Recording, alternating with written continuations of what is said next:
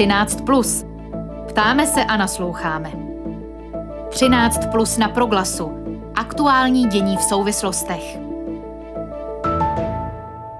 Začíná pořad 13+ s datem 18. listopadu 2021. Díky, že nás posloucháte. Dnes o složení nové vlády, ale také o rozhodnutí prezidenta Zemana vetovat Fialův návrh na některého z ministrů. Klidný poslech přeje Ondřej Havlíček. 13+. Do středu dění. Kandidát na premiéra Petr Fiala včera navštívil v Ústřední vojenské nemocnici prezidenta republiky Miloše Zemana a představil mu plánované složení své vlády. Hned poté jména sdělil také na tiskové konferenci médiím. Kdo v nové vládě usedne? Jaké zkušenosti za sebou jednotliví kandidáti na ministry mají? Nejen o tom teď budu mluvit s kolegyní Evou Svobodovou, která pátrala po tom, kdo je kdo. Dobré odpoledne, Evo. Dobré odpoledne, Ondro. Tak jak budou ta vládní křesla rozdělena mezi 5 stran a hnutí, které společně chtějí tvořit vládu? Tak 6 pozic, včetně premiérské, obsadí ODS. 4 ministerstvům budou šéfovat zástupci hnutí STAN a 3 rezorty připadnou Pirátům a lidovcům. TOP 09 dostane 2 ministerstva. No a přitom se dá také předpokládat, že celá řada straníků obsadí ještě pozice politických náměstků. Tak to jsou ty jednoduché základní počty. Když bychom šli teď k jednotlivým ministerstvům, pojďme se na ně postupně podívat. Možná začněme třeba u předsedů jednotlivých stran. Jaké posty obsadí a jakou za sebou mají politickou a odbornou zkušenost? Tak když bychom začali u Petra Fialy, co by budoucího premiéra, tak on má za sebou hlavně univerzitní minulost, byl rektorem Masarykovy univerzity, jinak studoval český jazyk a literaturu a také dějepis, získal titul profesora a kromě rektorské funkce taky byl nějakou dobu děkanem Brněnské fakulty sociálních studií. Jinak mezi květnem 2012 a červencem 2013 vedl ministerstvo školství. V lednu 2014 byl potom zvolen novým předsedou občanských demokratů po pádu tehdejší vlády Petra Nečase. A vlastně jeho hlavní takovou devízou jsou zkušenosti s řízením Masarykovy univerzity a i docela už dlouholeté působení v čele strany ODS. Ovšem někteří mu zase vyčítají, že nemá úplně dostatečnou razanci nebo že nemá dostatečné charisma a někteří mu také vytýkají, že je možná až příliš akademický a vědecký. Tak to je předseda vlády Petr Fiala. První místo předsedou, pokud jsem dobře poslouchal, by měl být Vít Rakušan, předseda hnutí STAN. To je, pokud si dobře vzpomínám, učitel původní profesí, učitel němčiny a historie na gymnáziu v Kutné Hoře. Co potom, jaké další zkušenosti potom nazbíral? On má hlavně za sebou dlouholeté starostování města Kolín a taky nějaké zkušenosti z kraje. Byl vlastně rok ve funkci prvního náměstka hejtmanky Středočeského kraje, ale tehdy se tamní koalice s hnutím ANO, ODS a hnutí ANO rychle rozpadla, takže nakonec byl z funkce odvolaný. A jinak v čele STAN, nebo hnutí STAN, starostů a nezávislých je od dubna 2019. Dalším z těch předsedů je Marian Jurečka, předseda KDU ČSL a poměrně překvapivě nakonec také kandidát na ministra práce a sociálních věcí. Jak se to stalo? Jeho spíš mnozí typovali na ministerstvo zemědělství. On s tímto má zkušenosti. Jinak vlastně byl místopředsedou mezi lety 2011 až 2019 místopředsedou KDU ČSL. Ucházel se tehdy o pozici i předsedy strany, to tenkrát nevyšlo, byl místo něj zvolen Marek Výborný, ale z rodinných důvodů Marek Výborný později odstoupil, takže od ledna 2020 od začátku roku 2020 je to právě Marian Jurečka, který je v čele KDU ČSL a má už právě za sebou jednu vládní zkušenost, protože byl ministrem onoho zmiňovaného zemědělství ve vládě Bohuslava Sobotky. Ovšem vlastně kvůli tomu, že při současném sestavování vlády se nepodařilo sehnat kandidáta na post ministra práce a sociálních věcí, tak nakonec byl ten rezort nabídnutý Marianu Jurečkovi. Takže on se stane v čele tady toho rezortu a ministrem zemědělství nakonec bude někdo jiný. Ano, bude jim Zdeněk Nekula. No a Markéta Pekarová Adamová tu můžeme logicky vynechat z těch předsedů, protože ta už stanula v pozici předsedkyně Poslanecké sněmovny. Nicméně, a právě o ní se také v minulosti mluvilo jako o kandidátce na ministryni práce a sociálních věcí. Nicméně zbývá nám ještě poslední z té, možná můžeme říct lehce nadneseně, z té současné velké pětky. To je Ivan Bartoš, předseda České pirátské strany.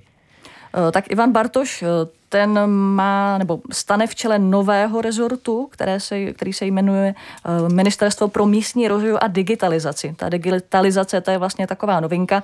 On k tomu má předpoklady v tom, že je absolventem oboru informační studie a knihovnictví na Filozofické fakultě Univerzity Karlovy. Takže i v minulosti on pracoval jako specialista i na informační technologie, samozřejmě, takže kvůli tomu vlastně on stane v čele tady toho ministerstva. A ještě jenom vlastně dlouhou dobu nebylo jasné, zda teda Piráti vůbec ve vládě budou.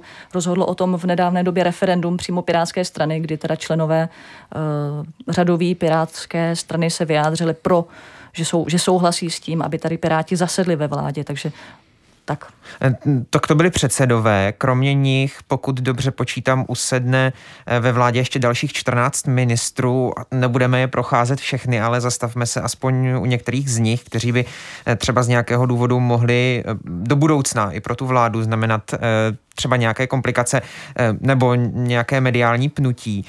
Kteří ministři by to mohli být?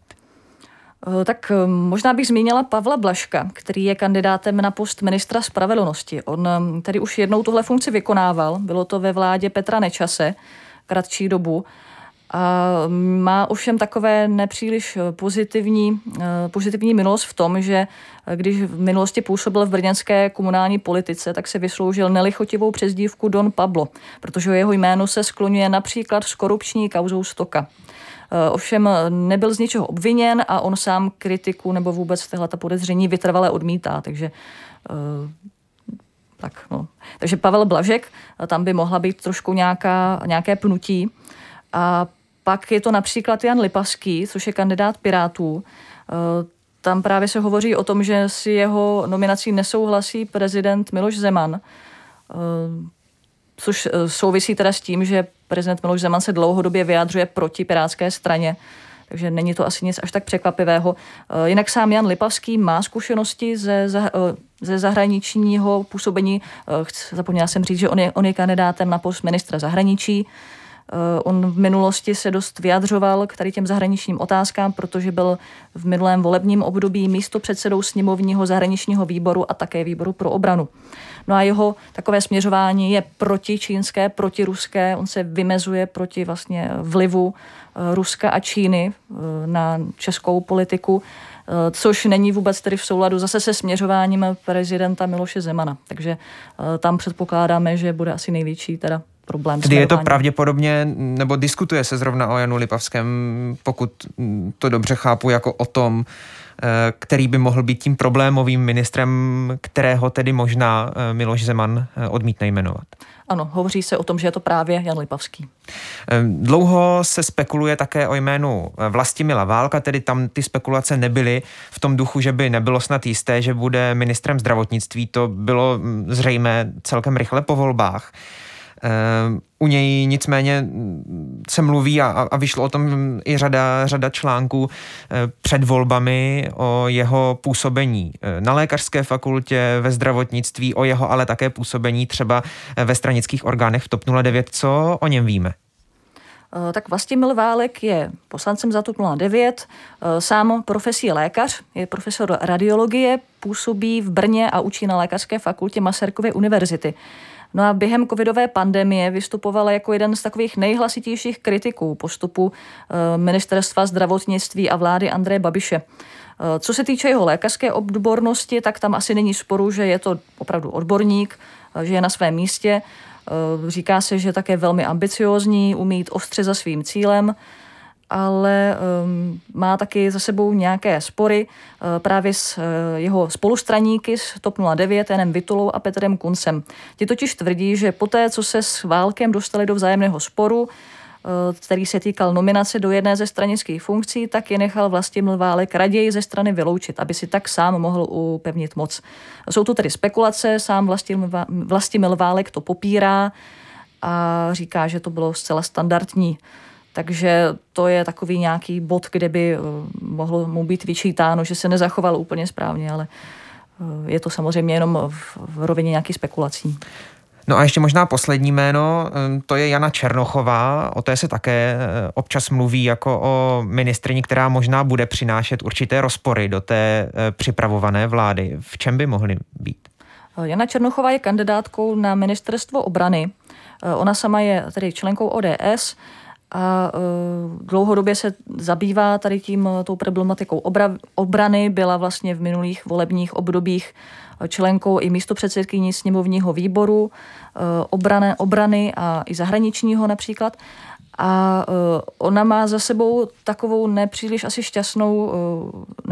šťastné vystoupení na protiislámských demonstracích. Bylo to tehdy v rámci iniciativy Islám v České republice nechceme v roce 2015, kdy vystoupila vlastně jako obhájkyně tady toho hnutí, nebo toho, že vlastně islám si nepřejí v České republice. Ovšem problém je, že tahleta iniciativa je považovaná a zařazená za mezi extremistické a populistická hnutí, i xenofobní, a že využívá dezinformace. A tehdy tam vlastně kromě Jany Černochové taky vystoupil Tomio Okamura. Takže to se jí docela často připomíná a předhazuje a tam může být nějaký takový bod sporu. Možná poslední otázka. Rozhodně není čas na to vyjmenovat a rozebrat všechny členy vlády. Jsou ještě někteří, kteří zaujali to tvoje pozorné oko při průzkumu té vlády, nebo už jsme vlastně vyjmenovali to nejdůležitější? Myslím si, že z těch nejdůležitějších to v podstatě je všechno. Možná bych jenom zmínila ne až tak známou postavu Anu Hubáčkovou, která je kandidátkou na ministryni životního prostředí. Dřív se mluvilo o tom, že by to měl být Petr Hladík za KDU ČSL, ten to odmítl z rodinných důvodů. Načež Ana Hubáčková je taky za Lidovou stranu, ovšem není ve straně, je nestraník, tak nakonec tohleto přijala. Ona má za sebou zkušenosti právě z referátu životního prostředí, působila na okresním úřadě Hodonín a i na vlastně Jihomoravském kraji se věnovala tomu oboru životního prostředí, působila přímo jako vedoucí odboru životního prostředí krajského úřadu. A dokonce i dostala v roce 2005 cenu ministra životního prostředí za dlouholetou práci pro životní prostředí Jihomoravského kraje.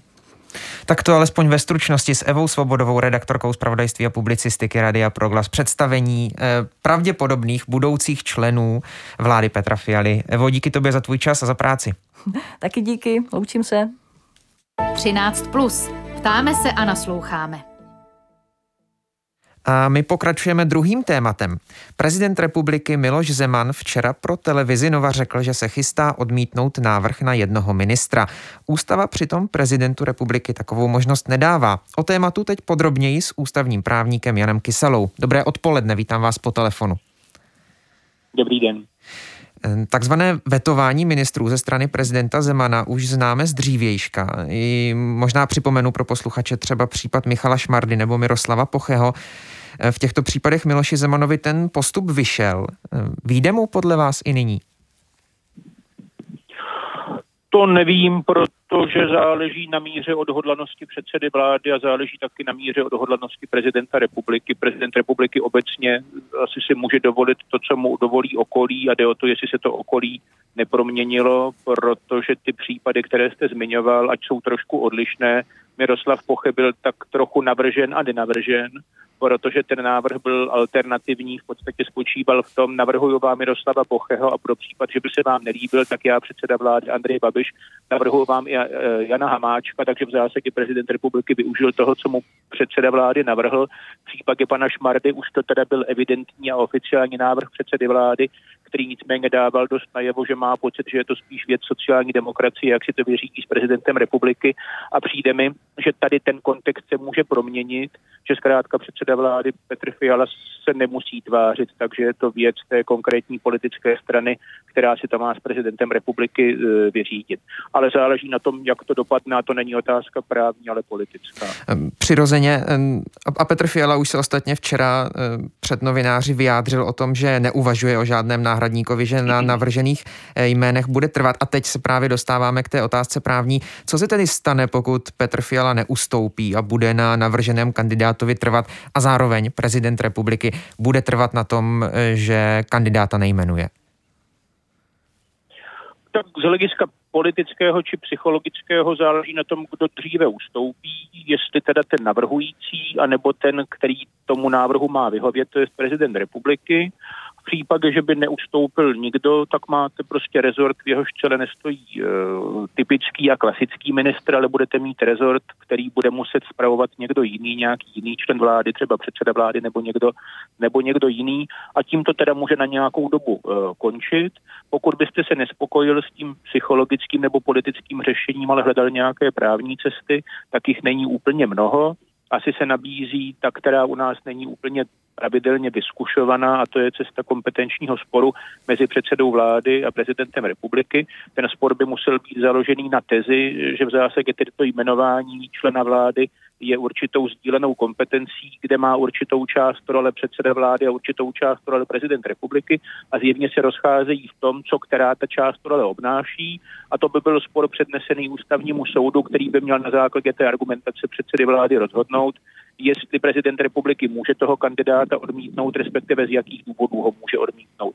To mi připadá, že je jedno řešení. Druhé řešení, které je už obtížnější, protože předpokládá kvalifikované většiny v obou komorách, to je ústavní žaloba na prezidenta republiky, pak, když bychom se shodli na tom, že když prezident republiky nejmenuje kandidáta na ministra, na němž předseda vlády trvá, tak jde o hrubé porušení ústavního pořádku, a současně by se na tom shodla sněmovna a senát, tak potom by to řešil ústavní soud, nakolik to tedy je nebo není hrubé porušení ústavního pořádku.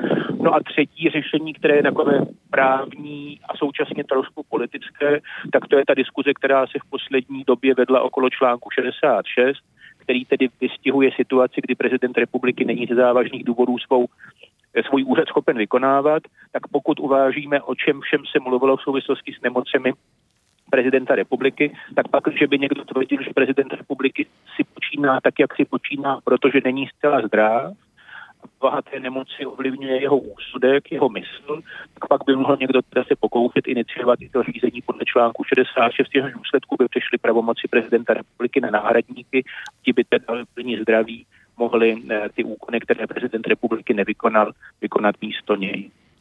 S ústavním právníkem Janem Kysalou v pořadu 13+ na rádiu Proglas právě teď mluvíme o aktuální situaci kolem jmenování premiéra a jmenování vlády. Vy jste hned jako první z těch tří právních možností, možných právních postupů zmínil ten kompetenční spor. Zároveň jste mluvili i o tom, že s tím příliš mnoho zkušeností nemáme, že by velmi záleželo na argumentaci jednotlivých stran. Přesto dá se nějak předvídat, jaký by to mohlo mít výsledek, nebo je to úplně nemožné předpokládat a opravdu bychom si museli počkat na tu argumentaci jednotlivých stran? Já myslím, že tu argumentaci jsme asi schopni si představit. Prezident republiky by tvrdil, že zkrátka nemůže jmenovat někoho, koho mu předseda vlády nenavrhne, ale rozhodně nemusí jmenovat každého, koho mu předseda vlády navrhne, protože to takhle v ústavě není explicitně napsáno, takže prostě buď jsme se shodli a já jsem ho jmenoval, nebo jsme se neshodli, já jsem ho nejmenoval a předseda vlády hledá někoho jiného. Argumentace předsedy vlády by byla postavená jinak, spíše na základě kontextových argumentů, systematických argumentů, jaký je vztah předsedy vlády k vládě, že tedy on je spíše pánem vlády a teď by teda ty argumenty nějakým způsobem sumíroval a ústavnímu soudu je předestřel. Takže spíše záleží na tom, jak by se na to ústavní soud díval, a tam já to samozřejmě odhadnout nedokážu. Připadá mi, že existuje v té interpretační komunitě většinový názor svědčící tomu, že prezident republiky s výjimkou nějaké závažné překážky tomu návrhu předsedy vlády má vyhovět, a tou závažnou překážkou může být něco, co souvisí se střetem zájmu nebo s něčím, co řekněme obnáší bezpečnostní riziko, když by bezpečnostní informační služba nebo obecně zpravodajské služby měly pocit, že ten nominovaný kandidát je agentem cizí moci, tak to určitě je překážka pro jeho jmenování. Takže pakliže bychom byli schopni formulovat takovéhle argumenty nebo takovéhle situace a na těch jsme se shodli, respektive na těch se shodl ústavní soud, tak by mohl dojít k závěru, že prezident republiky je v zásadě vázán návrhem předsedy vlády, s výjimkou takovýchhle mezních situací. Ale jestli si to myslí 10, 12, 15 soudců ústavního soudu, to já nejsem schopen odhadnout. No a na takové rozhodnutí si případně budeme muset počkat, pokud k němu vůbec dojde. Jan Kysala, ústavní právník, byl v uplynulých minutách naším hostem. Díky moc za váš čas. Naslyšenou. Rádo se stalo. Nashledanou.